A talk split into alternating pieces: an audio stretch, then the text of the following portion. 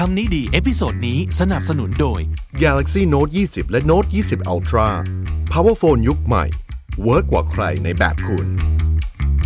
This is the Standard Podcast, the eye opening experience for your ears. สวัสดีครับ ผมบิ๊กบุญ และคุณกำลังฟังคำนี้ดีพอดแคสต์ สะสมศัพท์กันวันละนิดภาษาอังกฤษแข็งแรง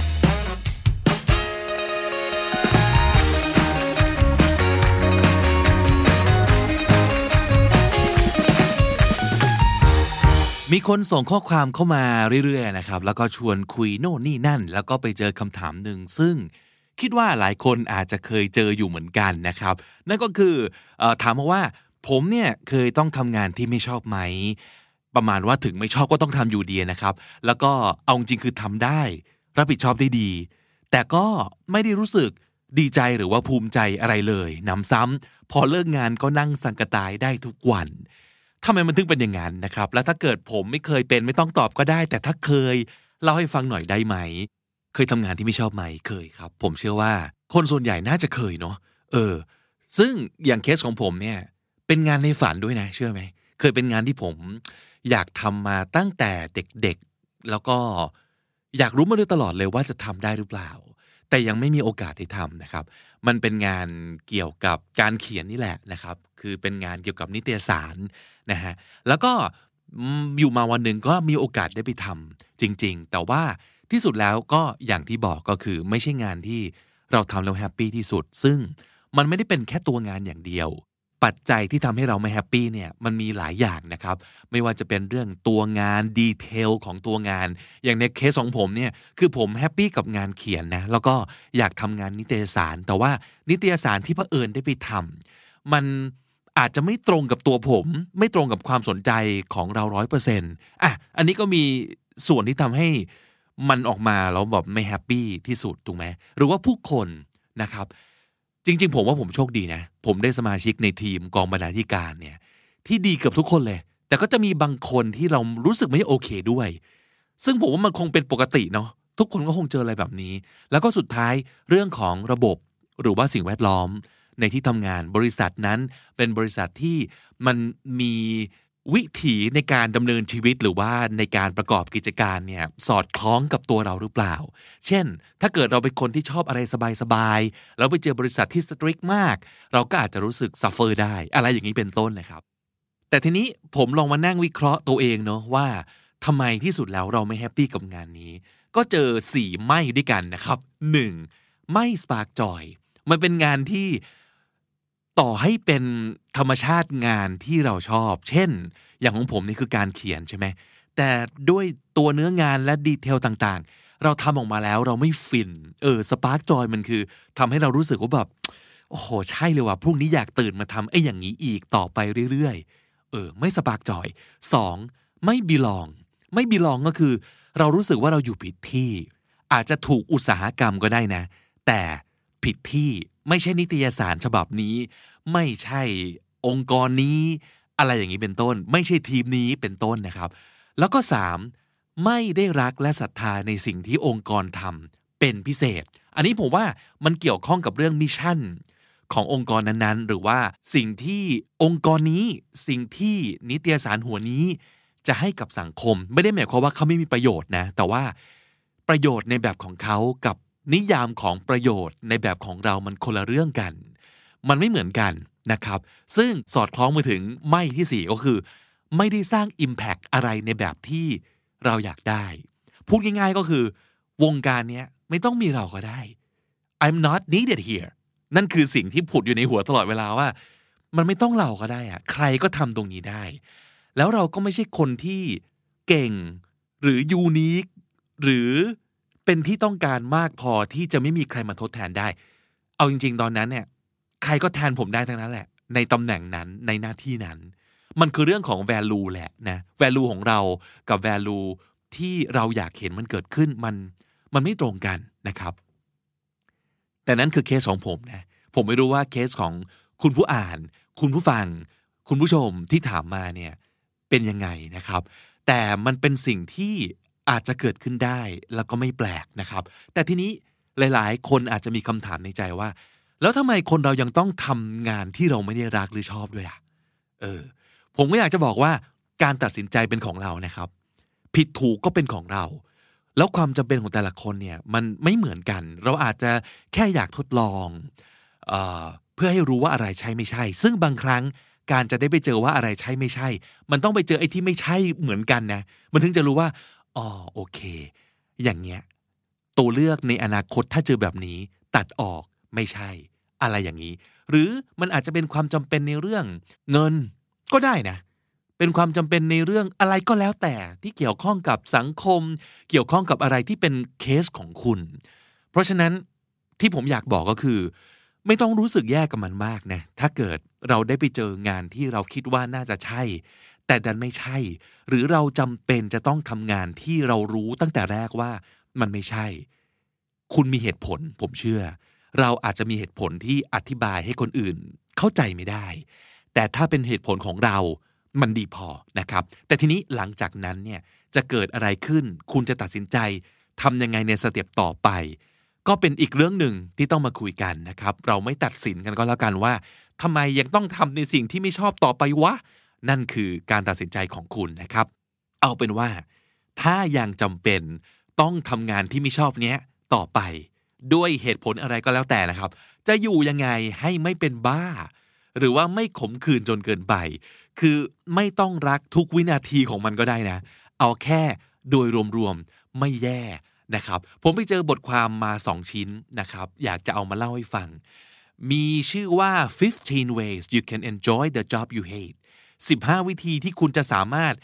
enjoy คือสนุกสนานกับงานที่คุณ hate หรือว่าเกลียดได้ อีกบทความหนึ่งชื่อ how to survive a job you hate but can't leave yet คืออย่างที่บอกไม่ต้องรักก็ได้แค่เอาตัวให้รอด กับงานที่เราไม่ได้รักเลย เกลียดด้วยซ้ำไป แต่ว่าเรายังเลิกไม่ได้ เรายังออกไม่ได้ในวันนี้นะครับ ผมคัดมาเฉพาะบางข้อเท่านั้นใครอยากจะอ่านบทความเต็ม เอาชื่อบทความนี้ เสิร์ชได้เลยนะครับ มาฮะ มาทำงานที่เราไม่รักให้มีความสุขกันเถอะ ดูซิว่ามีวิธีอะไรบ้างนะครับ ข้อหนึ่ง choose your superpower อ่า น่าสนใจมากเลยนะ เขาบอกว่า pick something specific that you're interested in and take it on as a challenge pick something แปลว่า choose something แปลว่าเลือกนะครับ something specific ก็คืออะไรที่มันเฉพาะเจาะจงไปเลยว่า เราสนใจ และ take it on as a challenge ก็คือ ตั้งให้มันเป็นเป้าหมายที่เราจะเอาชนะให้ได้ ตัวอย่างก็คือ สมมุตินะครับ ในงานของคุณซึ่งคุณต้องทำหลายอย่างเนี่ยมีแค่สักหนึ่งอย่างไหมที่คุณรู้สึกว่า เออสนุก เช่นนะทำงานการตลาดอ่าและสิ่งที่คุณรู้สึกสนุกที่สุดในงานนี้คือการ present เออ คุณรู้สึกว่าแบบเฮ้ย คุณทำสไลด์ present ได้ดี คุณออกไปยืนพูดแล้วมั่นใจแล้วก็สนุก แต่นอกนั้นที่เป็นส่วนอื่นๆของงานไม่ชอบเลยสักอย่างเดียว ก็ไม่เป็นไรนะ เขาบอกว่าให้ choose your superpower การทำสไลด์ present และออกไป present ออกไปขายงาน อาจจะเป็น superpower ของคุณก็ได้นะ เพราะฉะนั้นจับมันไว้ให้แน่นเลยครับ เอาละนี่แหละเจอและสิ่งนี้ในบรรดาทุกอย่างที่ไม่ชอบ มีหนึ่งอย่างที่ happy งั้นก็เอาตรงนี้แล้ววะ do whatever you need to do to get really really good at the part of the job that you enjoy the most ก็คือทำยังไงก็ได้ ให้เราเก่งขึ้นในแค่ส่วนนั้นส่วนเดียวของงานที่คุณไม่ชอบ แต่ส่วนนั้นเป็นสิ่งที่คุณคิดว่า มันมีความหวังที่สุดแหละ ที่คุณจะทำให้ได้ดีได้นะครับ the better you get the more likely you are to be asked to do more of it ก็คือถ้าสมมติเกิดคุณยิ่งเก่งในสิ่งนี้มากขึ้นเท่าไหร่ ก็ยิ่งจะมีโอกาสที่คุณจะถูกขอให้ทำสิ่งนี้มากขึ้นมากขึ้นถูกไหมครับ and the more you do the better you get และถ้าเกิดคุณยิ่งได้ทำสิ่งนี้บ่อยเข้าบ่อยเข้า คุณก็จะยิ่งเก่งขึ้นเก่งขึ้นไปอีกนะครับ เพราะฉะนั้นมันก็จะกลายเป็น superpower ของคุณ ตรงนี้เขากำลังจะบอกว่า ตัวงานของคุณเนี่ย คุณไม่ต้องชอบทุกส่วนทุกองค์ประกอบของมันก็ได้นะ บางอย่างจำเป็นต้องทำเพื่อให้งานทั้งหมดมันสำเร็จ แต่บางส่วนที่คุณสามารถจะเอามาทำให้เจ๋งได้ โฟกัสแค่ตรงนั้นก็พอนะครับ choose your superpower ข้อต่อไป learn as much as possible ให้เรียนรู้ให้มากที่สุดเท่าที่จะเป็นไปได้ครับ one of the best ways to break the monotony of your job is by training yourself to do more than what is required of you คาว่า monotony ถ้าสมมติเกิดดูรูปศัพท์ จะเห็นคาว่า monotone ในนั้นใช่ไหมครับคาว่า monotone ก็คืออะไรที่มันเป็นโทนเดียว mono แปลว่าหนึ่ง monotone ก็แปลว่ามีแค่โทนเดียว เพราะฉะนั้นมันคือ เรียบราบ ไม่มีหวือหวาขึ้นลง monotony เป็นคำนาม เพราะฉะนั้นคำนี้ก็แปลว่า ซ้ำซากจำเจ มีแต่อะไรเดิมๆ ก็เลยน่าเบื่อนะครับหนึ่งวิธีที่ดีที่สุดในการทำให้ตัวเองกระโดดออกมาจากความน่าเบื่อ ราบเรียบ เกินไปของตัวงานก็คือ ฝึกให้ตัวคุณเนี่ยทำอะไรมากกว่าที่คนอื่นเขาขอ JD หรือว่า job description อาจจะมี 5 อย่างทำไปเลย 10 อย่าง เพื่อไอ้ลำดับที่ 6 ถึง 10 เนี่ย มันอาจจะเป็นอะไรที่ไม่ได้ตรงกับสิ่งที่เป็น JD ของเรา แต่เฮ้ยทำแล้วสนุกทำแล้วท้าทายทำแล้วไม่เซ็งก็เป็นไปได้นะครับ for some jobs this is actually the only way for you to get promoted at all ก็คือสำหรับงานบางงานอาชีพบางอาชีพแล้ว การทำมากกว่าที่คุณถูกสั่ง การทำมากกว่าหน้าที่ อาจจะเป็นวิธีเดียวที่ทำให้คุณได้รับการเลื่อนตำแหน่ง get promoted ก็คือการเลื่อนตำแหน่งนะครับ as it is the type of ambition that supervisors are looking for เพราะว่ามันเป็น ambition ก็คือความทะเยอทะยานในแบบที่ supervisors ก็คือคนที่เป็นหัวหน้าเนี่ยจะมอง เพราะฉะนั้นง่าย ๆ เลยก็คือ ถ้าคุณเป็นหัวหน้าคุณจะมองหาลูกน้องที่ทะเยอทะยานที่สามารถทำได้มากกว่าหน้าที่ของเขา ถูกไหมฮะ เพราะฉะนั้นนี่แหละคือสิ่งที่จะช่วยให้คุณก้าวหน้าในการงานที่คุณอาจจะไม่ได้ชอบตั้งแต่แรก แต่ถ้าเกิดคุณได้ลองทำอะไรมากขึ้น คุณได้รับการส่งเสริม ให้มีตำแหน่งมากขึ้น ค่าตอบแทนดีขึ้น โอกาสดีขึ้นไอ้งานที่คุณเคยเกลียด อาจจะกลายเป็นงานที่คุณเริ่มเห็นว่า เฮ้ย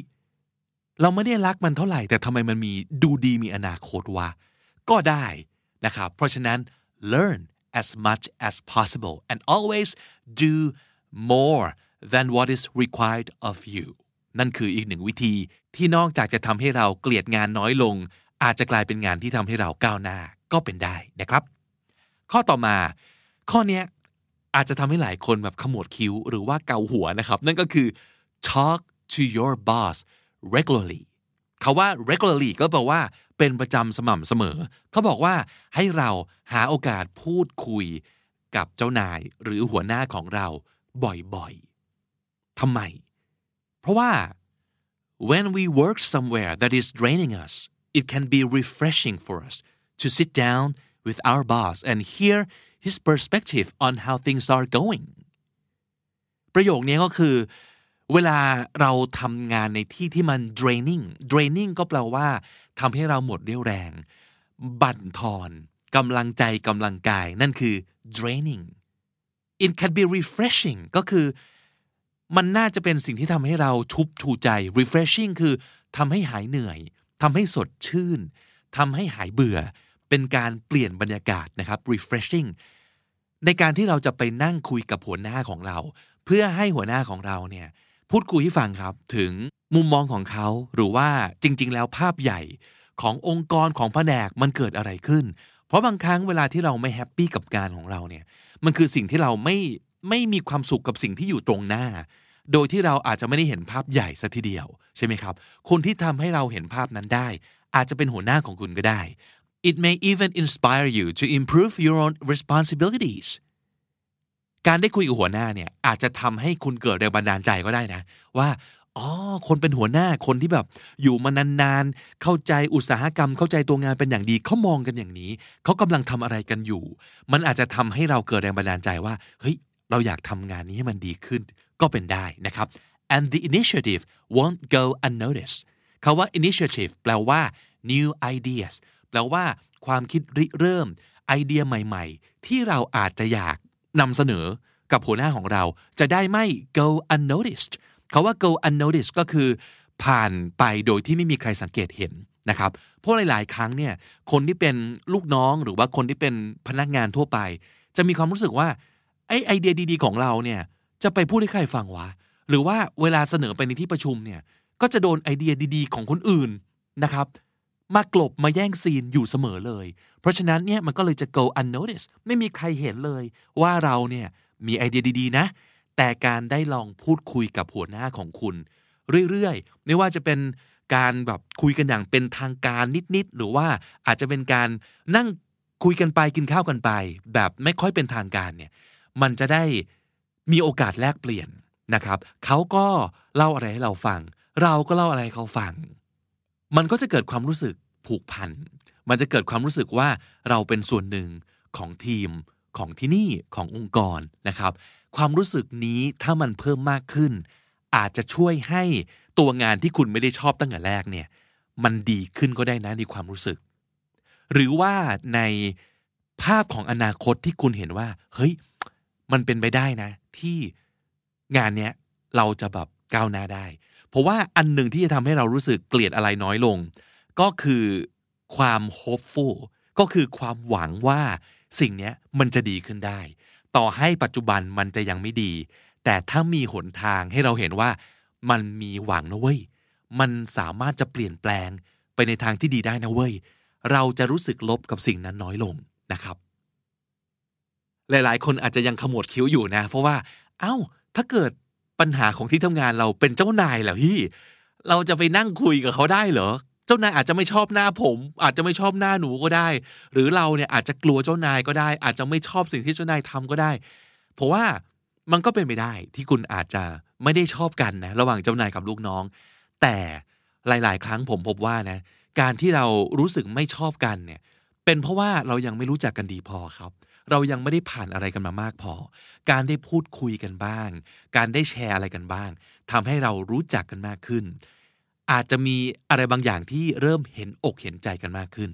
ว่าสมมตินะครับ ที่เจ้านายดุขนาดนี้ เจ้านายเฮี้ยบขนาดนี้ เฮ้ย เพราะเขาก็โดนแรงกดดันจากเจ้านายของเขามาเหมือนกัน เพราะเขามีความรับผิดชอบมากมาย เขามีแบบยอดที่ต้องทำให้ได้ เฮ้ย เจ้านายเครียดว่ะ เขาเลยมาลงกับเรานี่ไง บางครั้งเพราะว่าเขาก็อยากให้ทีมแบบ success อะไรอย่างเงี้ยมันจะแบบอ๋อเข้าอกเข้าใจ